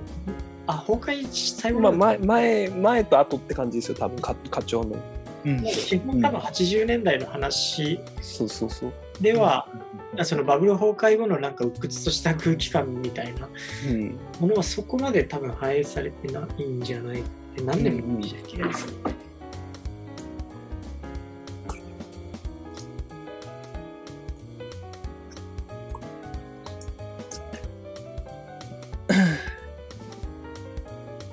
そうっすね。92年までうん。あー、でもね、そう。バブル崩壊前から自殺者は微妙に増えていて、はいあ今、今自殺者の統計見てますけど、えっ、と、1980、えー、2年ぐらいからガッて増えて2万5千人台に行っていて、で、バブル崩壊は1989年91から91っていうふうになってるっぽいですね。最近かなまあ、バブル崩壊の時期はむしろ自殺者はちょっと減ってるんですよね、その前、手前よりも。島耕作が連載されていた時期は、え課長島耕作が連載していた時なるほどなるほ期ど。はちょっと自殺者が上がっていて、はいはい。でバブル崩壊の時には少し下がって、いて、えーと、平成10年に突然増えるっていうあすすごい感じですね。激増してますね、これ。うん、そう。私が生まれてしまったからですいやいや、わかんないですけどね。まあ、うん、まあだから、課長島工作が始まった頃は自殺者ちょっとガッと増えててやべえなみたいなふうになってて、うん、まあ、そこからしばらくちょっと落ち着いバブル崩壊の後ぐらいからちょっと落ち着いてきてはいるって感じかな。まあ、今の方が高いですね。うん。なるほど。の方が、うん、高い。うん、全体的なレベルとしては。うん、だから、ケアの論理が行き渡りつつあっても、島耕作、課長島耕作の時代よりは今の方がメンタル的な大変さは強いのかもしれないですね。うん、まあ、今、ケアの倫理、ケアの論理が普及しているのは、まあ、その自殺者数みたいなのの他にも、うん、なんか単純にそのマイノリティの権利拡大とか、いわゆる弱者の権利拡大、弱者とみなされていた人たちの権利拡大みたいなものとかもいろいろある気がするので、まあ、あんまり一概には言えない感じはします、うん、確かにそっか、意外とこの時期自殺者多かったです。それであの,、あの感じはすごい牧歌的です。うん。うん、多か絶対数としては多かったけれど、その、なんでしょう、とはいえ3万人とかなんで、その、マジョリティには全く関係のないことって思われてたみたいな感じなんですかね。うん。なんか、いや、これなんか全然正確なデータじゃなくて、僕のただの印象なんだけど、なんかあの時代のなんか自殺の描かれ方って割と中小企業の倒産とかな感じが、イメージが強いですかね。うん、なんか大企業の社員って感じじゃないのかもしれないですね。どうなんだろう。うん。大もしそうだったらあんまり島耕作とはやっぱ関係ないってことになりますよね。うん、うん。まあ、けど確かにあのデザイン会社の人とかちょっとそういうちょっとやばそうですよね。デザインそういう空気ありましたもんね。ちょっとやばそうだよな。あれはな。確かに。ねきついわみたいになるもんなあれうんまあそんなところかなだから誰にも、誰も鬱にならないし、自殺もしない。まあ確かに劇中ではしてない。あんまり。まあちょっと寸前な人は結構なんかよく見るといますけどね。そうですね。うん。うん、でも働いてる人っていうかなんか同僚にはなんかちょっと少ない感じがしますね。そのま、島耕作の周りの人はちょっと危ないなっていう人もいますけど、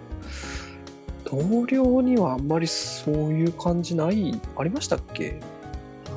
まあだからあの柏村とかが結構危なかったぐらい。確かに柏村危ない。まあ、彼の場合はもうちょっと性愛の問題だったので。いやーなんかあんまり内容について話してないですねそういえば ちょっとねあのそれで言うと僕はいくつかあの改めてちょっと最後の最後になるんですけど最後最後らへんの話になると思うんですけど、はいうん、なんか自分がなんか10年前にマジでつまんなかったのが島耕作が、うんうん、なんか今急に面白くなったのは何なんだろうなっていうのをちょっとね考えていて。まあでもなんか人の気持ちが多少分かるようになってきたからかなっていう気がしてて、だから柏村とか僕すごいなんか好きになったんですよ。なんかより、うん、こいつ純愛じゃんみたいな、なんかその謎のあだから僕別にそのゲイとかじゃないとまたこうこういうこと自分から言うのもねなんかすごく面倒くさいなとは思うんですけど、でもなんかあの柏村のなんかこうピュアな思いにねすごいこう心動かされたりとか、うん、うん、あとはやっぱりなんだろうね。この貧乏の話。えっ、ー、とねなんかおはぎ捨てられる話あるじゃないですか。あはいはいはいありました。めっちゃこれはねうーってななりましたね。だ母が作ったおはぎが悪いんじゃない捨てた先生が悪いんじゃない貧乏が悪いんだって言ってこの女の子泣いてますけど、うん、はい。うん、いや貧困は確かにそうなんだよなっていうのとあとなんか大泉社長がなんか半身不随みたいになるじゃないですか。はいはい。でそこでのりこさんがなんかお見舞いに来てなんか自分の股間を触らせて「どう？私を感じる？感じるなら指を動かして」とかでリハビリさせるじゃないですか。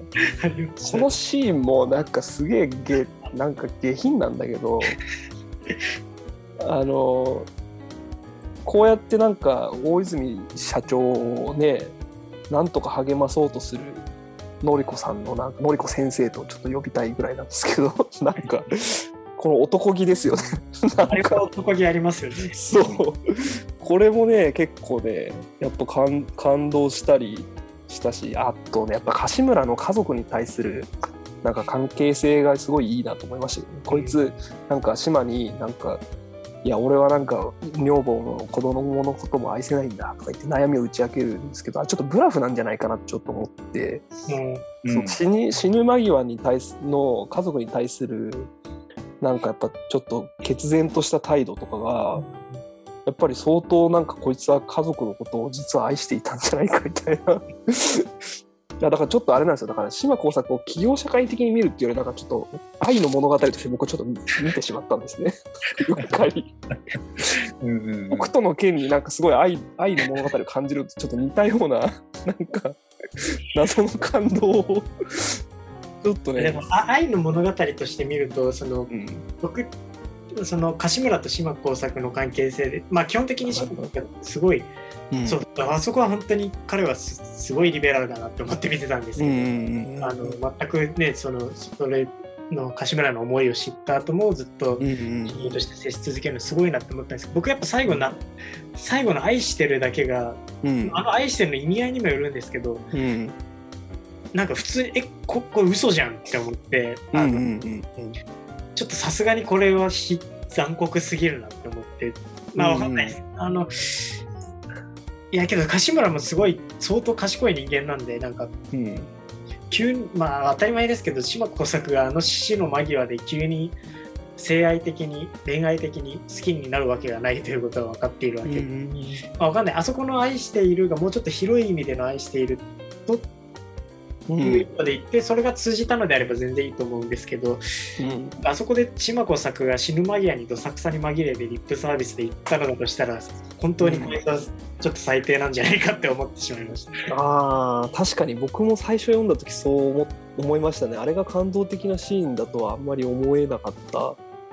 かな。でもなんかあれは多分あのセリフを言うことによるなんか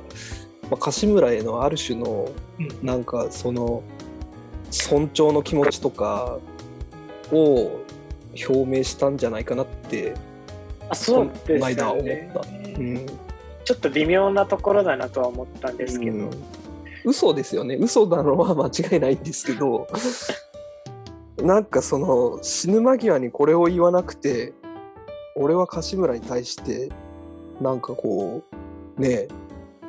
あのまあなんつうんですかね。このまま行かせてしまっていいのかみたいな。春巡の上で。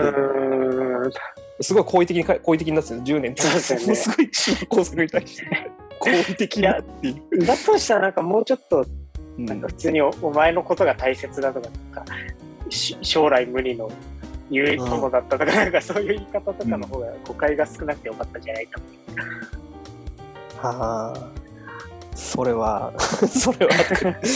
いやなんかやっぱり嘘でもいいから言ってほしいっていうふうな気持ちを組んだんじゃないかなと思うんですけどね。私そうだからすごい微妙なところだなと。うん。まあ、当然だからそれも今言われて思ったけど柏村はあんなの嘘だって分かってるじゃないですか絶対。そうですね、うん、めちゃくちゃ賢い男なんで。まあでも柏村そう。まあそうね。柏村の話はなかなかまあちょっと意見が分かれるということで。まあ僕も結論は出てないんですけど、うん、まあけど少なくともあの2人の関係その最後の解釈は置いておいて、うん、対柏村に対し関しては、うん、いいいい接し方というかだったんじゃないかな。まあ結構バディ感が唯一あるところそうなんじゃないかな。うんうんうん中澤部長とな中澤社長との関係は結構なんか一応上下ではあるからそうですね。対等ではない。うん。柏村と島のなんかねバディ感みたいななんかこうビバリーヒルズコップみたいでいいと思いますけど、ね、あのシャーロック・ホームズとワトソンでもいいですけど、別に。うん、そういや普通に見たかったですもんね柏村が社長になって。そう島耕作が確かに。確かに。殺さなくてもっていう。そうねあれちょっとひどいな。っていうか普通にものねその後が見たかったっていう。うん。なんかあれですよね柏村が生き続けたらなんかやっぱ島への思いとかがなんか募りすぎてはいはいはい。ちょっとなんか修羅場になりそうな気もするんで、まあどこかでああならなならざるを得なかったのかもしれない。ななんで柏村ゲイ設定にしたんだみたいななんかこううん。謎ですけど、なんかところどころだからあのポリアモリーとかもそうですけどうん。どこから発想を得てるやったんですかね、確かにね。なんか柏村のゲイ描写とかもなんかすごい失礼なわけでもないような気もするし。まあなんか多分脇は多分すごい甘いと思うんですけど、まあまあまあそうですよね。うんなんかこれも全然ダメだわとは思わない。結構かっこいいじゃないですか柏村自体も、はい。男として。だからそういうのもなんかゲイだからダサいってわけでもないし割とあんまりだからカリカチュアライズされてないというか。うんうんうん。そうっすね。まあちょっと僕の結論としてはやっぱ柏村一押しみたいな。なっ ちゃいますすごいカルチャーカルチャー史的な語りになっちゃいますけどねそれはね。柏村って。うん。まあ今回はじゃあそんなところですかね。どうしましょうか？もうちょっとか、語り残したところはないですか？割と僕は出し切った気がしますがうん。そうですね。うん島工作シリーズを称賛する人がなぜいなくならないのかというのはちょっとぶち込むタイミングを逸したので まあいいいいかなって思います。うーん、まあそうっす。いや、まあでも、そう、称賛する人、あんまでもね、みんな結構アイロニカルに見てるような気はするんですよ。うんうんいうん。や本当にこうなりてーみたいなそういう感じではなかったうん意外と素ではないのかもしれない。なんかあの、ソードアートオンラインでも、あの、キリトっていうその主人公がいつも生きってるんですけど、うんあの、やっぱアニメファンとかは、なんかキリトが生き、生きっているのに対して、キリトさんマジかっけーっす、わらわらわらみたいな感じのコメント書いてるイメージですね。なんか、キリトさんありがとうございますみたいな、なんかこう、さすがっすみたいな、なんか、うんなん。なんつうんですかね、なんか、そういうのあります？さすおにさすがお兄様ですみたいな、なんか、あの、あそういうアニメありましたけど、なんかそういう感じの、あの、そう、それな、な、なんでそう思うかっていうと、あの、僕、島耕作マガジンポケットで読んでたんですね。あの、読み返すときに。でマガジンポケットって1話ごとに読み終わると、なんか、あの、読者のコメントが見れるんですよ。うんうんうん。えー、あそれ面白いです。結構面白くてあのそうこれだからこの読み方割とおすすめというかコメントがね本当にいじり倒してるんですよ芝あ工そうなんです。まあ まあけどそれ現代だからっていうのはあるかもしれないですね。まあまあねそうね。あでもなんか割と草生やしながら読んでたんじゃないかと思いますけど モーニングとかを電車の中ではい。マジ草生えるみたいな感じで自分の中でコメントを書きながら心の中でコメント的なことを言いながら飲み会とかでいじりのネタに使われてそうなイメージはありますよねなんかそのうんお前島工作じゃんそれみたいな感じのはいコミュニケーショョンとかを発生してそうなイメージがありそうですね。そうですね。まあそんな感じですかね。あそうですじゃあちょっとさ最後僕あのはいはい。別にこれ意見とかじゃないんですけど、はいはい紹介しようと思ってうん2つ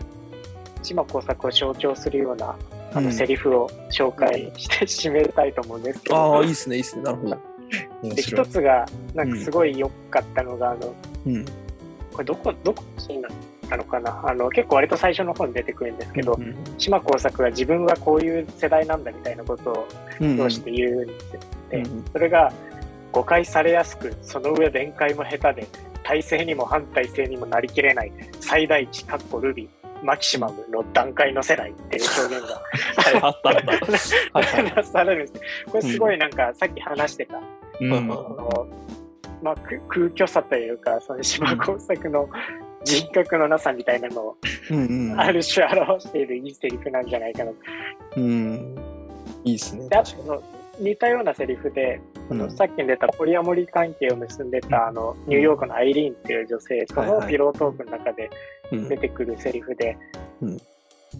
なんか島子さんがそのか会社にも国家にもロイヤリティがないんだ自分はみたいなこと言ってるんですね。はいだからこれなんだろう一見すごい矛盾するじゃないですか。いやこれ会社のために生きてんじゃないのか、うん。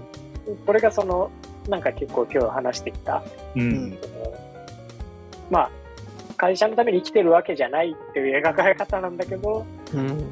結果的に会社の中で上り詰めていくみたいなそのまあフィクションうん。そういうナロー系的なフィクションみたいなのをうんなんか象徴するセリフなんじゃないかなっそうっすね。ていうのですごいうん、やっぱ印象に残りましうん、非常にそのキリト先輩がすごい僕の中ではかぶって見えますね、その言葉に。透かしてるなぁみたいな。そう。なるほどね。いやありがとうございます。はい。うん、じゃあ、というわけで今回は、えっと、島工作をテーマに話してみましたが、えっと、じゃあ、ちょっと感想を簡単にお願いします。えっと、こじゃあ、小池さんからいきましょうか。た。はい、えー、そうですね。まあとにかくめちゃくちゃ楽しかったんですけど、うん。てか収録時間だけで言うとこれ気づけばもう4時間近くなってます、ほぼほぼノンストップで。いやけどそれでも話尽きないぐらいで、うん。うん。そうっていうのがまあ率直な感想なんですけど。まあけどやっぱ中身で言うとそう。まあもともとなんとなくそんな感じしてたんですけど今日いろいろ話す中で、うん。やっぱりそのなんかやっぱこれ島工作をそのみんなこうだったんだみたいな読み方やっぱ絶対に間違いというかうん。すべきじゃないなっていうのを改めて思ってそのどっちかっていうとなんかやっぱりそのここに反映されているなんか無意識の欲望みたいなのを、うん。まあ、読み解いていくことでうん。その、まあ、ある種のそのまあ、高度経済成長期からバブル期にかけてのその段階の世代が築いて、まあ、そのいわゆる日本の20世紀後半を築いてきた世代の、まあ、精神性みたいなものが、うんまあ、浮き彫りになっていくという意味ではすごい、まあ、今でも読み返す価値のある、まあ、うんコンテンツなんじゃないかなというのは、はい、思いました。はい。ありがとうございます。じゃあ、竹本さん、お願いします。はい。そうですね。もう読むことはないと思います、ね。そうですか。まあそただあのその例えばそのコミック青年誌が謎だっていう風な話題が出たと思うんですけれども私から、うんはい。それと同じようにそのサラリーマンやってる人がサラリーマンの話を読んで、サラリーマンの観観察しているっていう、うんその構図自体がすごくうん。面白いというか珍妙だなと。うん。